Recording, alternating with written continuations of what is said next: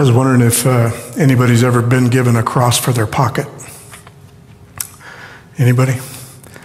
It's an idea of uh, having a little cross, um, only about this big, you know, no bigger than a coin, to carry it in your pocket. At least for uh, for men, we carry it, and then every time you put your hand in, it's supposed to remind you of something. And of course, the cross, hope, hopefully, that it reminds you of God, that you know uh, to call mind to that every day. I was given one at a retreat, and I'd never, never heard the idea before. And um, the man that gave it, gave it to me actually made it. He made it out of amber. It was real, real, real nice, real smooth stone. It felt good in your pocket. It really did. And I decided that uh, I would use it the way that uh, I do for any child that I dedicate. I always give something to the father of the child that he could carry in his pocket, that every time he feels it, he could remember to pray for his children.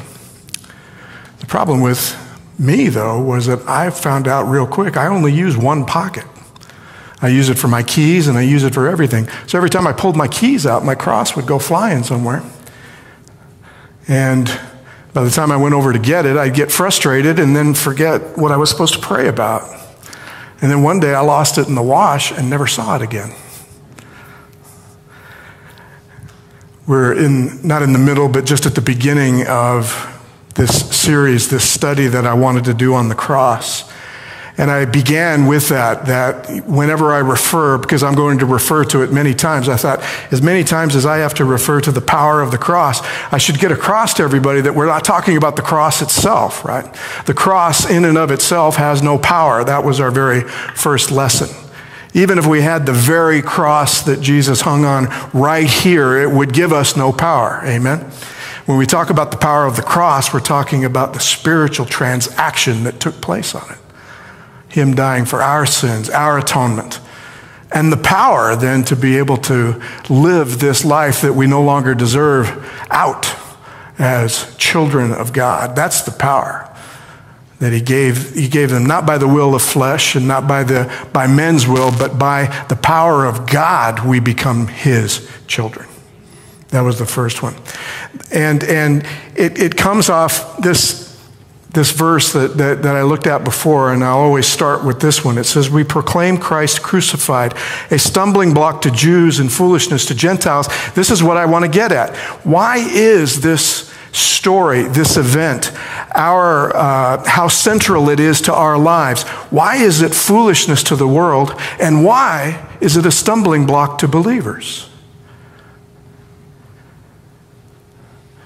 Because we were told in Revelation that this power, this event, is even shown to us in Revelation. Remember in Revelation 5, they, they're all around the throne, and there's this, this scroll there with seven seals that no one can open, and everyone is very upset about it.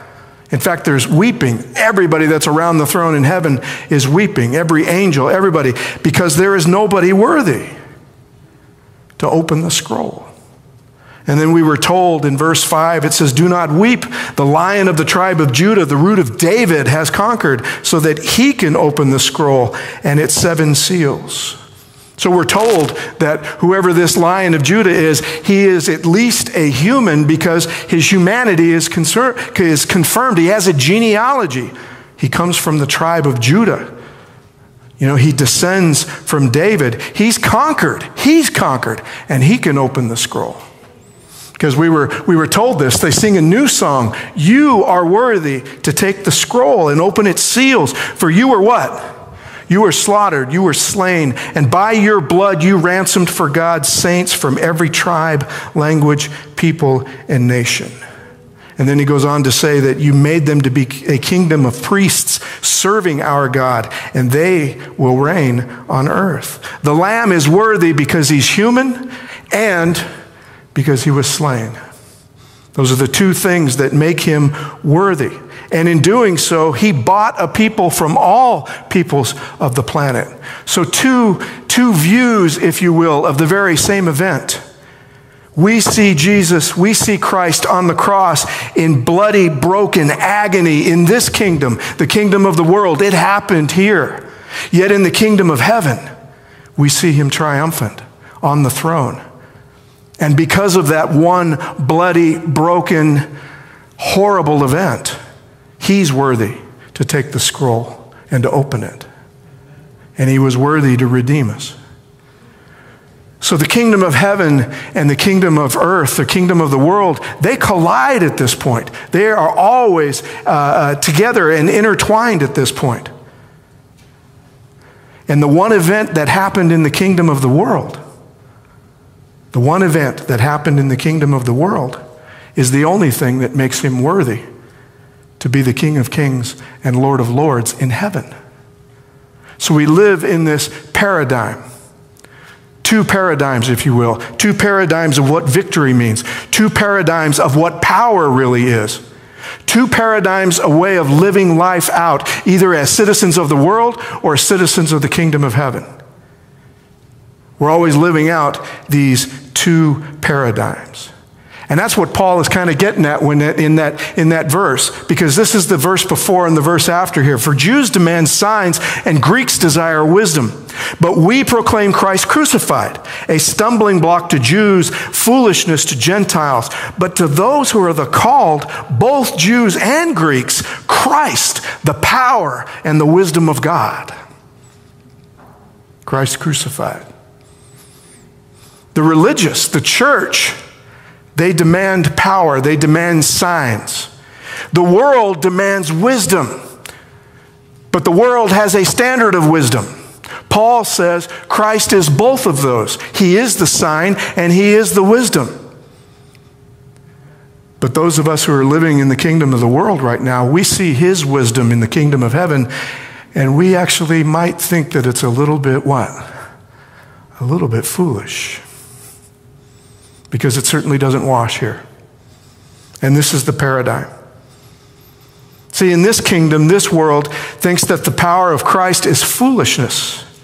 And the Bible exposes why. The Bible tells us why this world thinks that that event that thinks Christ dying for his children to make them children of his Father, that one event thinks it's foolishness.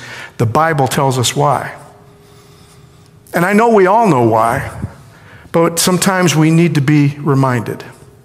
So, how far back do you want to go? How far back do we go to figure out why the love of God is foolishness to the world? Well, it's because of the people that are in charge of the world. By the way, who is in charge of the world? There's only one race in charge of the world. Who are they? It's us, isn't it? Humanity, if you will. Okay? So you can't go back any further than the beginning. Let's go back to the beginning. So God created humankind in his image. In the image of God, he created them. Male and female, he created them. He created humanity. And they were created in his image. I usually go into a whole thing about what his image actually is, but I, we don't have time today, so I'm just going to say that his image actually is them now being able to be what he has always been. When he makes himself known, he makes himself in community. God only created uh, creatures in order to be truly love. You with me? He can't proclaim to be a God of love and be a God alone by himself. He needs somebody to love. And he needs someone to love him too, in order to be love. So these creatures actually are created in his image. All three of them able to love now, to love each other and to love God. And love comes, always begins in one place, one fundamental place you have to start in order for creatures to be able to get to love. And you have to start here. The Lord God commanded the man, you may what? You may freely eat, you may freely eat every tree of the garden, but of the tree of the knowledge of good and evil you shall not eat, for in the day that, you eat of it, you shall surely what? Die. They had the ability, if you will, it was created in them to do what? To choose. Even before the fall, they could choose between which tree. They didn't have to eat from every tree every day, did they? He said you could eat from any of the trees and you can eat what? Freely. They were created with what? With free will. If love doesn't come from free will, it's no longer love. It's an imitation of love. It's a perversion of love. God gave them free will. And the free will said this I created you with free will. You could love me or not. You could worship me or not. If he only wanted people to worship him, he would have created another kind of pet. He'd already created an entire world, an ocean of pets, didn't he? Humanity was supposed to be different. We're the only ones that can do this. As long as they choose life, they'll have life. Given freely by the Creator, lived now freely by the creature king and queen. Is there anybody here who is married who did not have 1 Corinthians 13 said sometime during your ceremony? Either printed in your bulletin, pastor said it, somebody with scripture reading said it. You probably got a gift that had 1 Corinthians 13 on it for your gift. Is there anybody here whose wedding did not have something to do with 1 Corinthians 13? Not if I married you. I know if I married you, it's right there in the middle of my, of my devotion for you, okay? 1 Corinthians 13. You ever notice that in Paul's listing of love, and as, um, how, how, do we put it, as profound and also as, I guess, uh, um, overlooked, if you will, that 1 Corinthians 13 is. It's one of those passages that is so profound, but also so referred to so often, it's now become, uh, right? But have you ever noticed that he only gets two qualities of love out before he has to add now what it isn't? There's only two is at the beginning love is patient, love is kind, and then he has to turn to what? Love isn't. It's the pastor, it's me, it's anybody who's ever married. It's Paul actually telling the couple who's experienced this, this beginning, this brand new beginning, this, this beautiful um, uh, beginning of romance and everything else, telling them, look, I wish that it was always going to be kind and patient before you go headlong crashing into the two natures that are now living under one roof. Love on this planet is a demolition derby. It's not envious, it's not boastful or arrogant or rude. It does not insist on its own way. That's probably where he loses all of us, right? Especially in marriage. Amen? Does not insist on its own way. It's what happens after the fall. Adam and Eve, who were before that, were perfectly patient, perfectly kind, didn't have to rejoice in wrongdoing because there was no wrongdoing, didn't have to rejoice in the truth because truth was truth. There wasn't anything else. With me? So as soon as they fell, their love now becomes this demolition derby because they both adopted something else besides what they were created with. Their natures immediately changed. And I'm not sure that they know that. I'm not sure that they understand that a paradigm of power and of love has completely shifted because they're just standing there now, shivering, hiding, something they can't explain, something from within. It's, it's like truly, it's like they've got hit by a car and the car just took off and they're standing there. They've altered their natures and it immediately shows. Immediately. They hide from each other. They can't, we talk about them hiding in the bush from God. It's true. But before they hid from, from God, they began to hide from each other. They can't trust each other now. God shows up, asked them what happened. It was the woman, it was the snake. They don't notice, they have not noticed, but they are just like the serpent now. They don't trust God and they don't trust each other. When before that, they loved God and they loved each other with all their hearts, with all their soul, with all their mind. Something has changed. The world's paradigm of power is now driven by this inherent mistrust. How do we get this way? We got born. How many here managed to get born? This is what we inherited. This is the doctrine of original sin. It isn't a specific sin. It's not talking about when children grow, they will eventually sin. It's being born into a nature that is inherently selfish. Again, I point out before, I believe as far as little sin is concerned, as far as committing sins is concerned, yes, a baby is innocent. But is a baby innocent of having a selfish nature? No way, no how. There is no more selfish being on the planet than a human baby. Does a baby care how much sleep you got? Does a baby care how much your blouse cost? As he erps on it? Does a baby care how much money you make? No. All the baby knows is that he wants it and he wants it when? Now. You with me? Innocence about a baby has nothing to do with whether or not the baby has sinned yet or not, but he was born with what? With the same nature as his parents were born of. Who got it from his parents, who got it from his parents, who got it from the original parents. God points it out to them now. This is where we begin because I'm talking again about how did the paradigm shift? What is now the paradigm of power in the kingdom of the world? It goes back to this because it's completely fueled by this. God now tells them that He has the three uh, actors in the play, He has them all sitting there, and He now tells them what it's going to be like. He points it out. He says, Listen, guys, you've changed the rules of the game. You changed the rules of the game. Let me tell you now how it's going to be. It won't be paradise anymore. It won't be heaven anymore. It'll be hell. It'll be hell. He begins with the woman. He says, The woman, I will greatly increase your what? Increase your pain, if you will, in childbearing. In pain you shall bring forth children, yet your desire shall be for your husband, and he shall rule over you. The very first consequence of power changing paradigm. In other words, creatures that have power now with selfish natures, the very first paradigm between them is this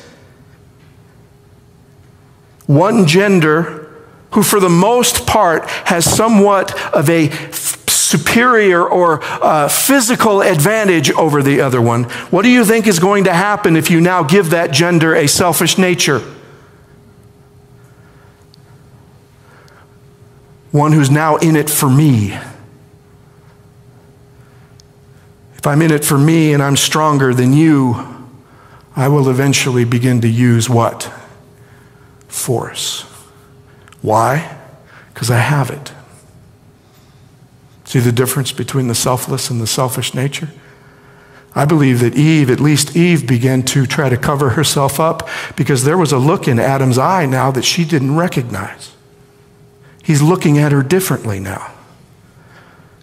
She doesn't understand it, but she will, and so will all of her daughters. Even the language of the Bible will bear that out. When you speak of marriage in the Old Testament, when marriage is spoken of, even of the most holiest of men, even of the, uh, uh, of the patriarchs and everything themselves, the language, the language is put there as to how now women are going to be viewed in the marriage covenant.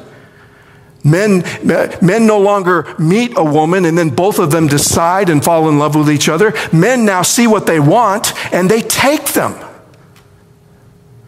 And look, you look. Every woman that was matched up with a patriarch was taken from her father or bought from her father. That's why I've been trying to tell you before that, that we're not looking for a biblical standard when we're talking about gender equality, because the biblical standard falls way, way short. Christ like standard, on the other hand, that's different.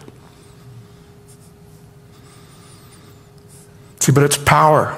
It's the paradigm now. It's now what will be done, God is saying. This is what's going to happen. It's not a mandate from God, it's a reality as to what they will now be living. What did he tell the man? It's because you've listened to the voice of your wife, have eaten of the tree about which I commanded you shall not eat of it, eat of it. Cursed is the ground because of you. In toil you shall eat of it all the days of your life. Thorns and thistles it shall bring forth for you. And you shall eat the plants of the field by the sweat of your face. You shall eat until you re- eat bread until you return to the ground. For out of it you were taken. You are dust, and to dust you shall return. From now on, he says, the, the creation will no longer give itself freely to you. And by the way, the only reason that creation no longer gives itself freely uh, to the creatures that are supposed to be in charge of it is because they now have adopted, the creation has now adopted the same nature as the creature king and queen. Nature has to protect itself. Because if it doesn't, what will they do? Destroy it.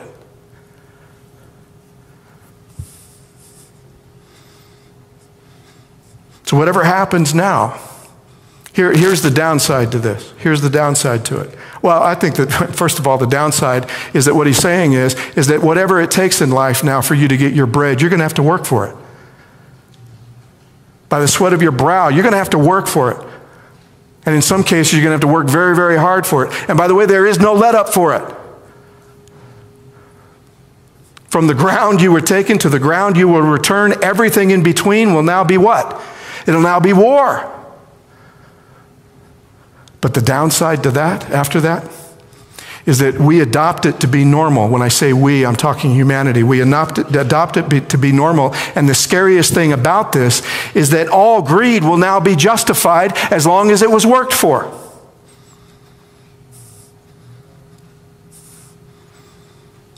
Doesn't matter how much I get. As long as I got it fairly, as long as I worked, as long as it was the sweat of my brow, then you can't tell me there's anything wrong with my greed. Mankind will find now more reasons to marginalize other humans, other people in mankind, to begin to practice this new paradigm of power. And it doesn't slip my notice that the very first thing that will be used in order to marginalize other people is economic.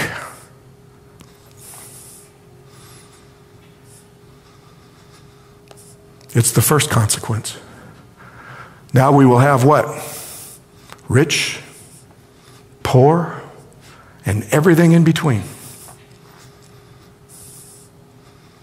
It has immediate consequences, didn't it?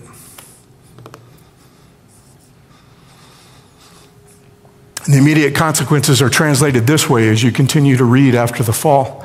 Abel, for his part, brought of the firstlings of his flock, talking about uh, uh, Cain and Abel, the very first children of Adam and Eve, the very first children to have to now live out this paradigm, if you will, this new paradigm of power. And, and it immediately begins as how, how they're going to worship God. So they both bring offerings, and Abel brings of his flock, and Cain brings of his harvest, God has, uh, if you will, he has affinity for one of them or regard for one of them and not the other. And when Cain hears this, he gets what? He gets angry, and his countenance fell. What's going on inside somebody's head when their countenance falls, when their face falls, when it changes? When he say falls, basically, really, truly, he went from uh, happy to bring God his, his, his offerings, and now he's what? It's fallen.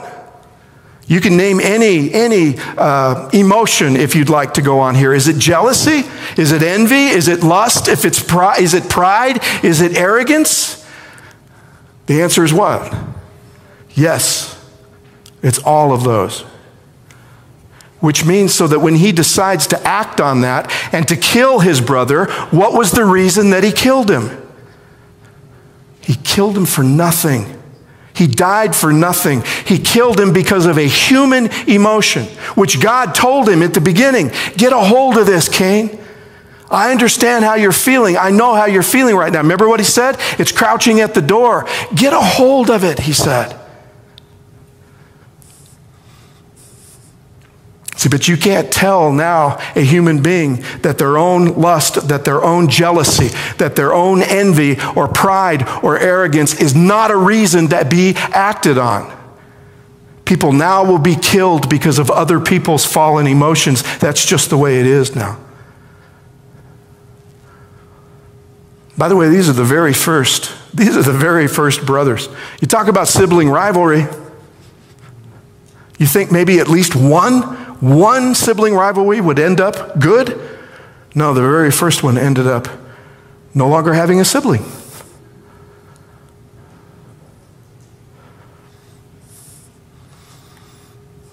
God shows up and he tells Cain, you know what? Uh, can't abide by this, man.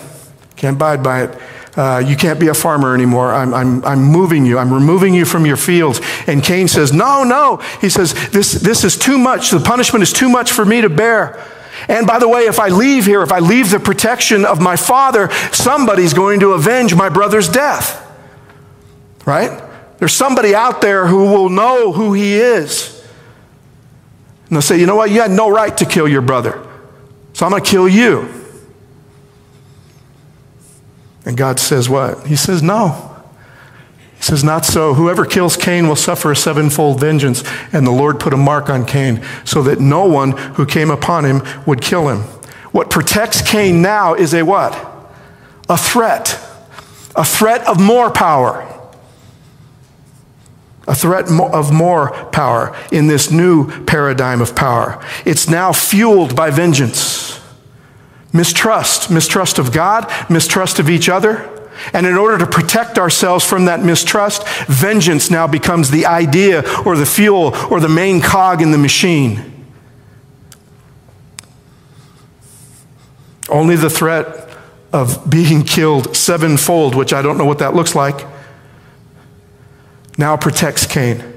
Cain's grandson comes along, though. Cain's grandson comes home one day and tells his wives, by the way, the very first time that we know that they're taking multiple wives, he just takes them, if you will. He comes home uh, one day and he pronounces, he makes this pronouncement to his wives I just killed a man for hitting me. I, uh, you know, I, I know you might think that I'm reading too much into this, but there is a reason that he told his wives that. That was a pronouncement also to them of what may happen to them if they decide to hit him. Listen to him. I just killed a man for hitting me. And so he needs to make a pronouncement. In other words, he needs to find. So he calls on the mark of his grandfather in order for protection. He goes back to the original. If Cain is avenged sevenfold, then Lamech seventyfold. 10 times. The new paradigm of power is up now to 70 murders for one.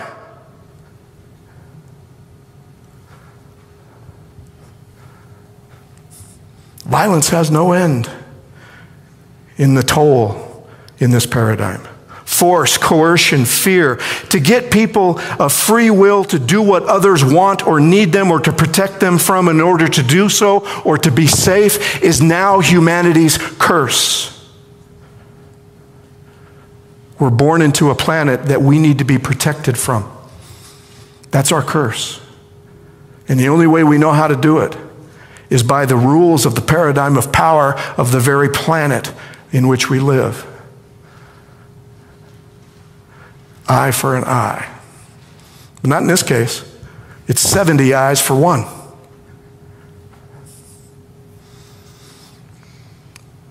And it's so much of a curse that if you keep on reading, within 10 generations of the first murder, you have God actually saying this The earth was corrupt in God's sight, and the earth was filled with what?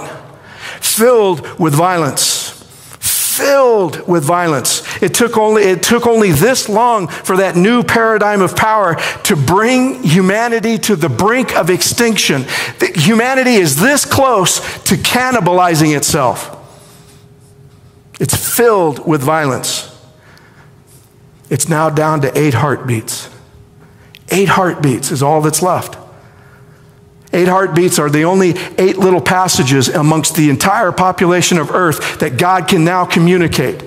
And, I, and, I, and I'd like to say, I'd probably say that probably out of those eight, there really is only one listening to him.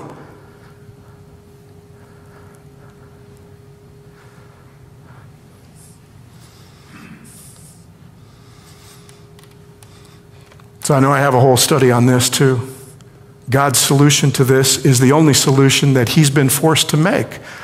The flood then becomes an act of mercy to buy humanity time. If God does nothing, how long will it take for those eight heartbeats to be extinguished?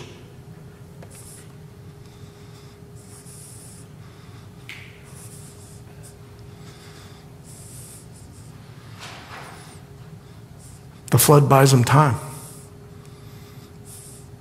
Otherwise, there's no way. There's no way this is going to go another 7,000 years, right? In order to be able to get to Jesus. Maybe up to 8,000 years to get to us.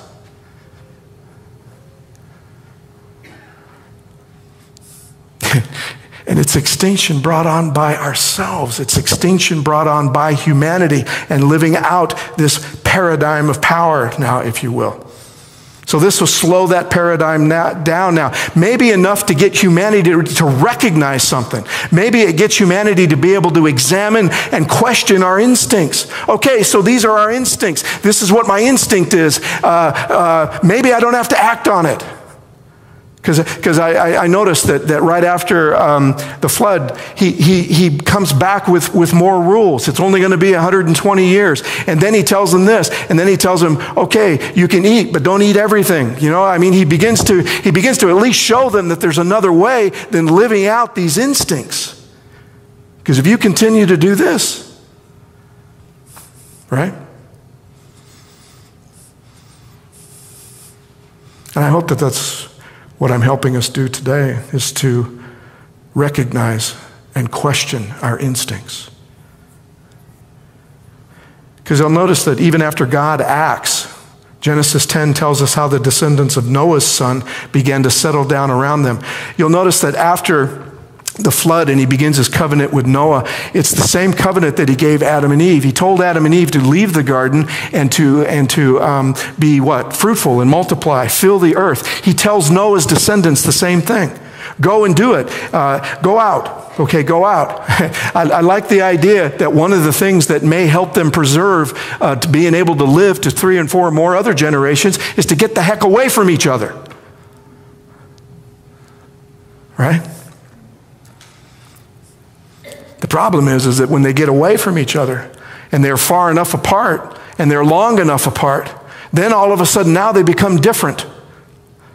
And now all of a sudden I look back and I'll say, wait, wait a minute, uh, Mike, I, I don't even recognize you anymore, man. Now you're different, okay? And different needs to be distrusted.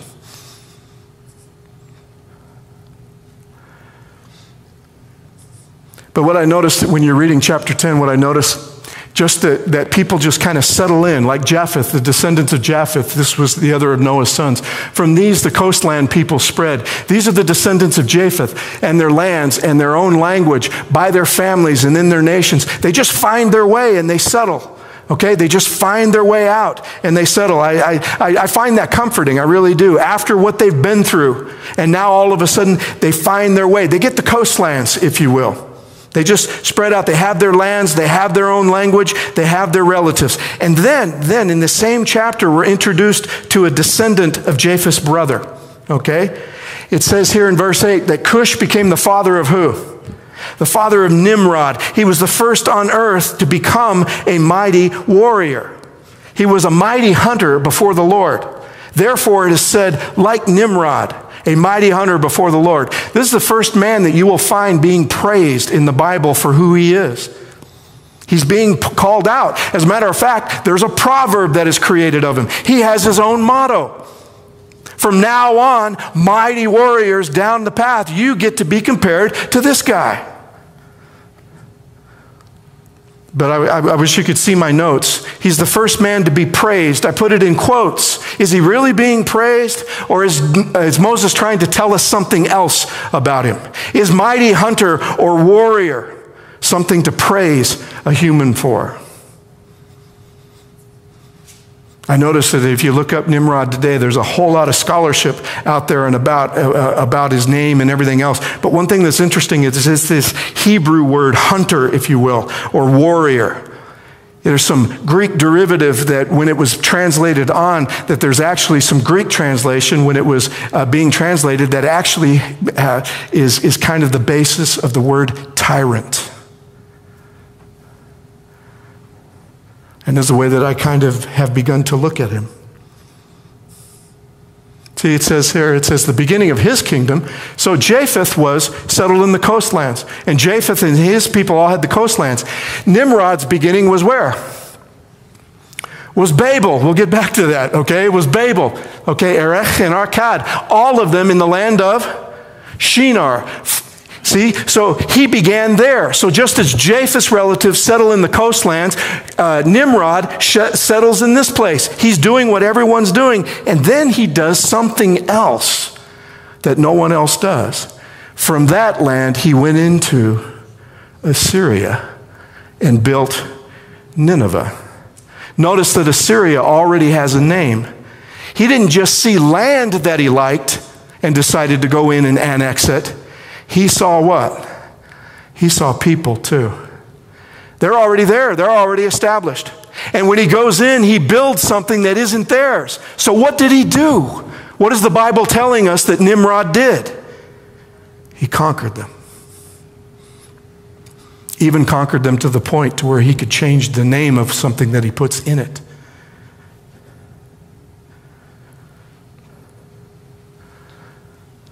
He's the first human after the flood to look at somebody else and go and take what he wants. And he seems to be praised for it. But who may be doing the praising?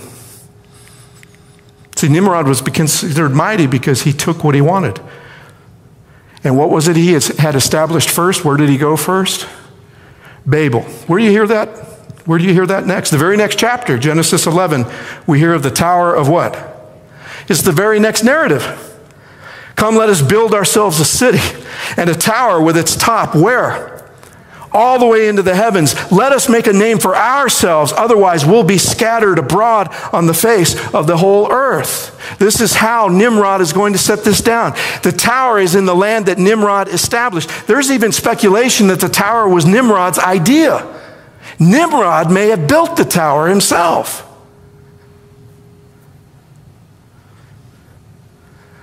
And why is he building a tower so high? What's our usual story? What do we say? Why is it that the people of Babel built the tower so high? What are they doing? They're protecting themselves, right? In case there's another what? So that, count, that sounds kind of uh, something that would be natural, something that, that you should do, right? Is that they don't trust this God. He rained on them once, He's going to do it again, right? By the way, if He brings about another flood, what's that tower going to do for Him? Especially when most of the water came from underneath, right? But anyway, we think that they just want to stay higher than the water.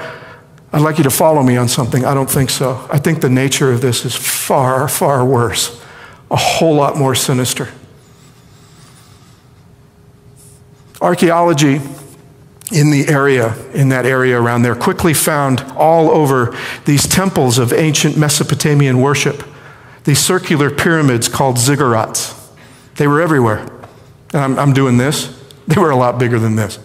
Okay? They were huge, all over, about the size of our sanctuary and more. And they are all built the same way. They're all kind of circular, and they all have this circular staircase that goes all the way around up to the very top. And at the very top, there's something else, a, a little miniature temple kind of built on each of them, and each of them have a door. And according to these forms of ancient Mesopotamian worship, they call this door Bav El. Remember, El is a Semitic way to refer to God. It's in God's name Himself, El Shaddai, Elohim, Eloheinu, right? Bav being doorway.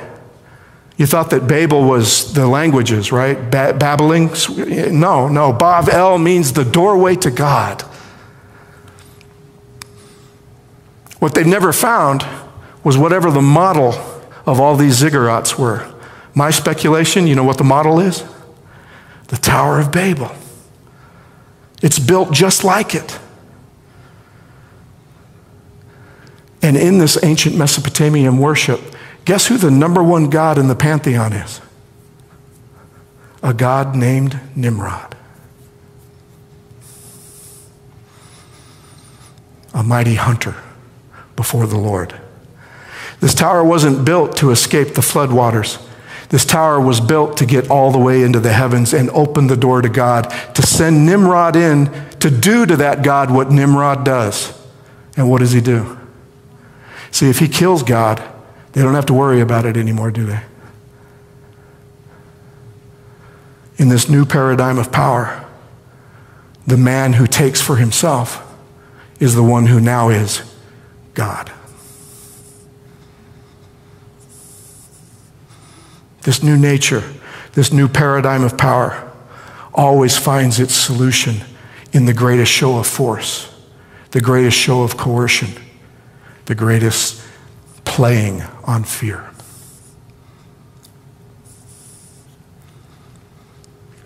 In 1994, Rwanda's population of 7 million was composed of three ethnic groups. Hutu, approximately 85%, Tutsi, 14%, and Twa, 1%. In the early 1900s, Hutu extremists within Rwanda's political elite blamed the entire Tutsi minority population for the country's increasing social, economic, and political pressures. By the way, 100 years before, it was the other way around. The Hutu remembered past years of oppressive Tutsi rule, and many of them not only resented but also feared the minority. On April 6, 1994, a plane carrying President Habyarimana, a Hutu, was shot down. Violence began almost immediately after that. Under the cover of war, Hutu extremists launched their plans to destroy the entire Tutsi civil, civilian population. After killing high profile leaders first, Tutsi and people suspected of being Tutsi were killed in their homes and as they tried to flee at roadblocks set up across the country during the genocide. Entire families were killed at a time. Women were systematically and brutally raped. It is estimated that some 200,000 people participated in the perpetration of the Rwandan genocide.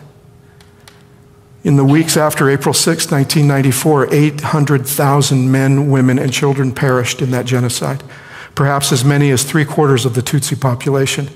At the same time, thousands of Hutu were murdered because they opposed the killing campaign and the forces directing it.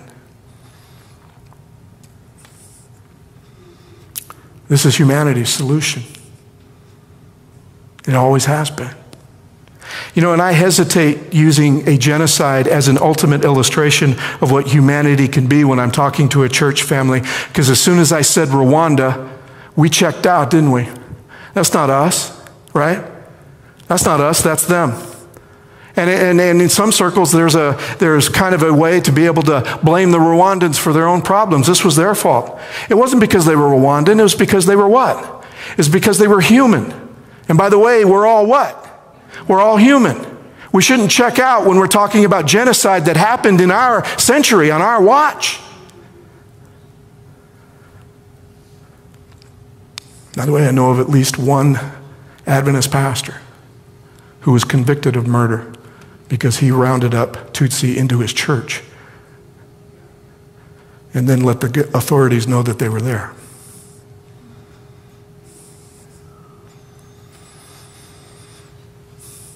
So this isn't a case where we can go, I thank you, O Lord, that I'm not like them. It's been proven.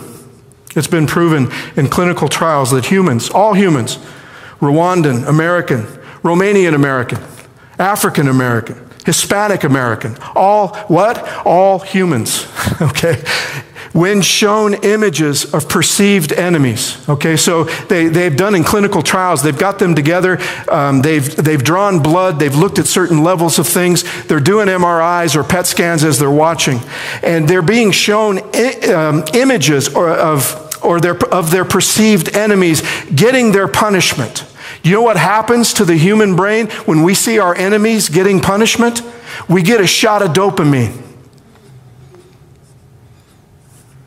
It's wired into us. We get a shot of dopamine. In other words, we get high on our enemy's punishment. It's who we are, it's how we're wired.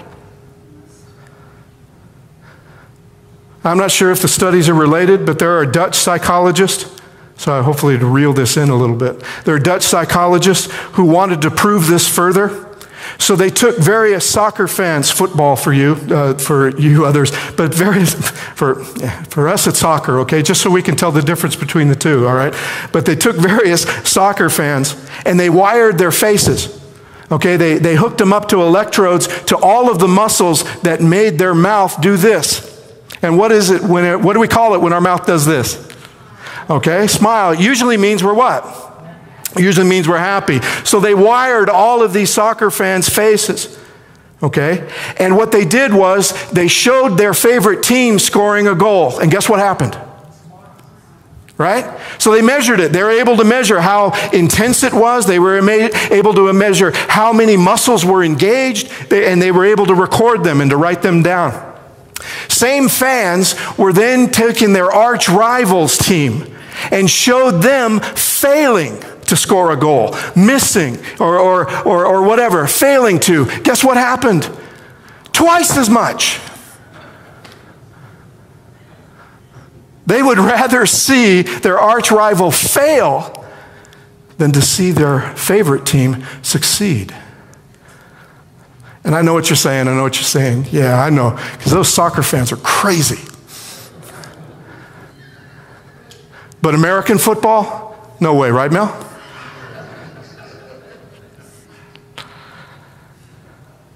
Mel would rather see Michigan lose than Ohio State win. That's, that's what I'm saying here.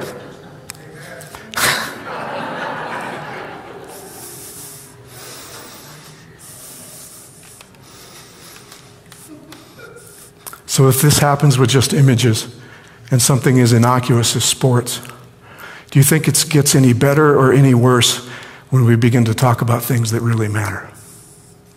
Gender, race, politics, ideologies, countries, cultures? Do you think it gets better or do you think it gets worse? Religions? Factions within our own religion. See, because if you're tempted right now to, to, as a Christian, say, well, that's not me. Why are my face? You'll, you, won't, you won't see that. Oh, really? Oh, really? If we think then that, if we think that, we're just not paying attention. We're just not paying attention. That even the good news, even the good news, the gospel, our interpretation of it, our walk as Seventh day Adventists, we have found reasons to look down on someone else. I thank you, O oh Lord. I'm not like that sinner over there. I thank you, O oh Lord. I'm not like that Sunday keeper I'm not like that meat eater.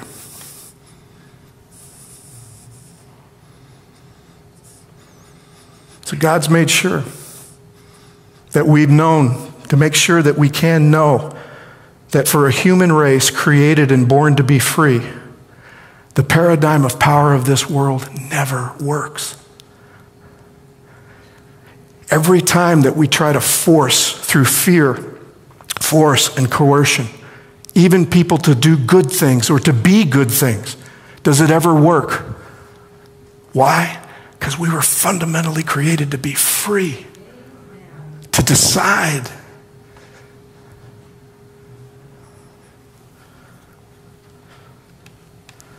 Kingdom of heaven can and will prevail.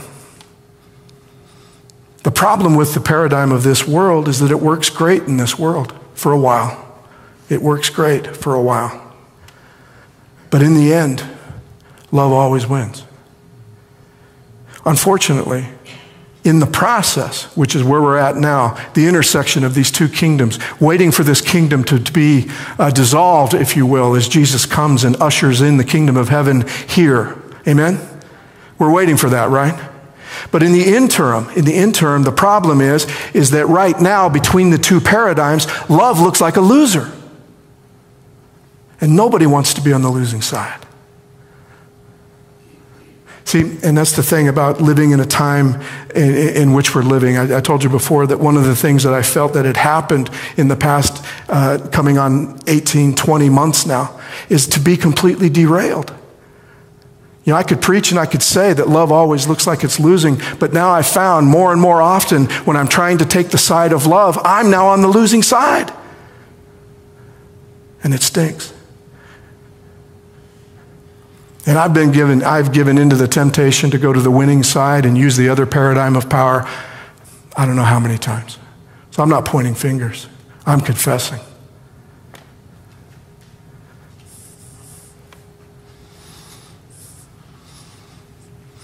So, what stops, what will eventually stop this human, fallen, selfish nature from using this kingdom's paradigm of power, from eating every human being alive? Guess what? The cross, if you will. The cross. I'm sorry, I, I, I went one past because I was looking for a slide that wasn't there. We proclaim Christ crucified, a stumbling block to Jews, foolishness to Gentiles.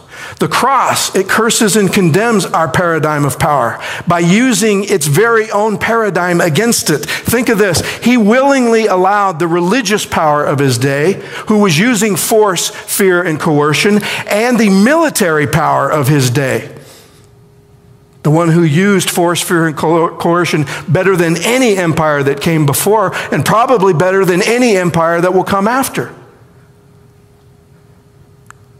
He allowed it. He allowed it all to happen so that he could hang there and make sure that the new paradigm of power establishes its foothold here. That love now has a foothold.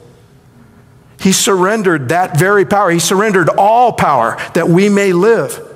That's what God gives us today. That is the power from the cross. Notice it's His emptying. The power of, a, of the cross is what exalts Him. Being emptied Himself, taking the form of a slave, being born in human likeness, and being found in human form, He humbled Himself, became obedient to the point of death, even death on a cross. Therefore, God also highly exalted him, gave him the name. This is above every name, so that at the name of Jesus, every knee should bow in heaven and on earth and under the earth. Every tongue should confess that Jesus Christ is Lord to the glory of God the Father. And when we do that, we're bowing to the love, we're bowing to the emptied. Not, not an exalted emperor who won a war but one who willingly lost a war for us. And in the process, show us what love could really accomplish if we would be willing to be emptied. My problem is, is that I'm not so easily emptied of my nature. Are you? No. Which again is why we're in this together. The only power that will exalt us is to be not exalted. To our natures, to our world. That power, that, that emptying power, that surrender, that paradigm of power from the kingdom of heaven, love, if you will. For God so loved the world that he gave his son, he sacrificed his son. That power to our natures and to the world, it'll always look foolish. It'll always look foolish. So today I just want to ask you you want to be a fool? Because I do. I want to be a fool. I want to be known as the biggest fool for Christ on the planet. I invite you to be with me as huge, huge honking fools. That's what we should be. So, the foolishness of the power. Thanks for hanging in there.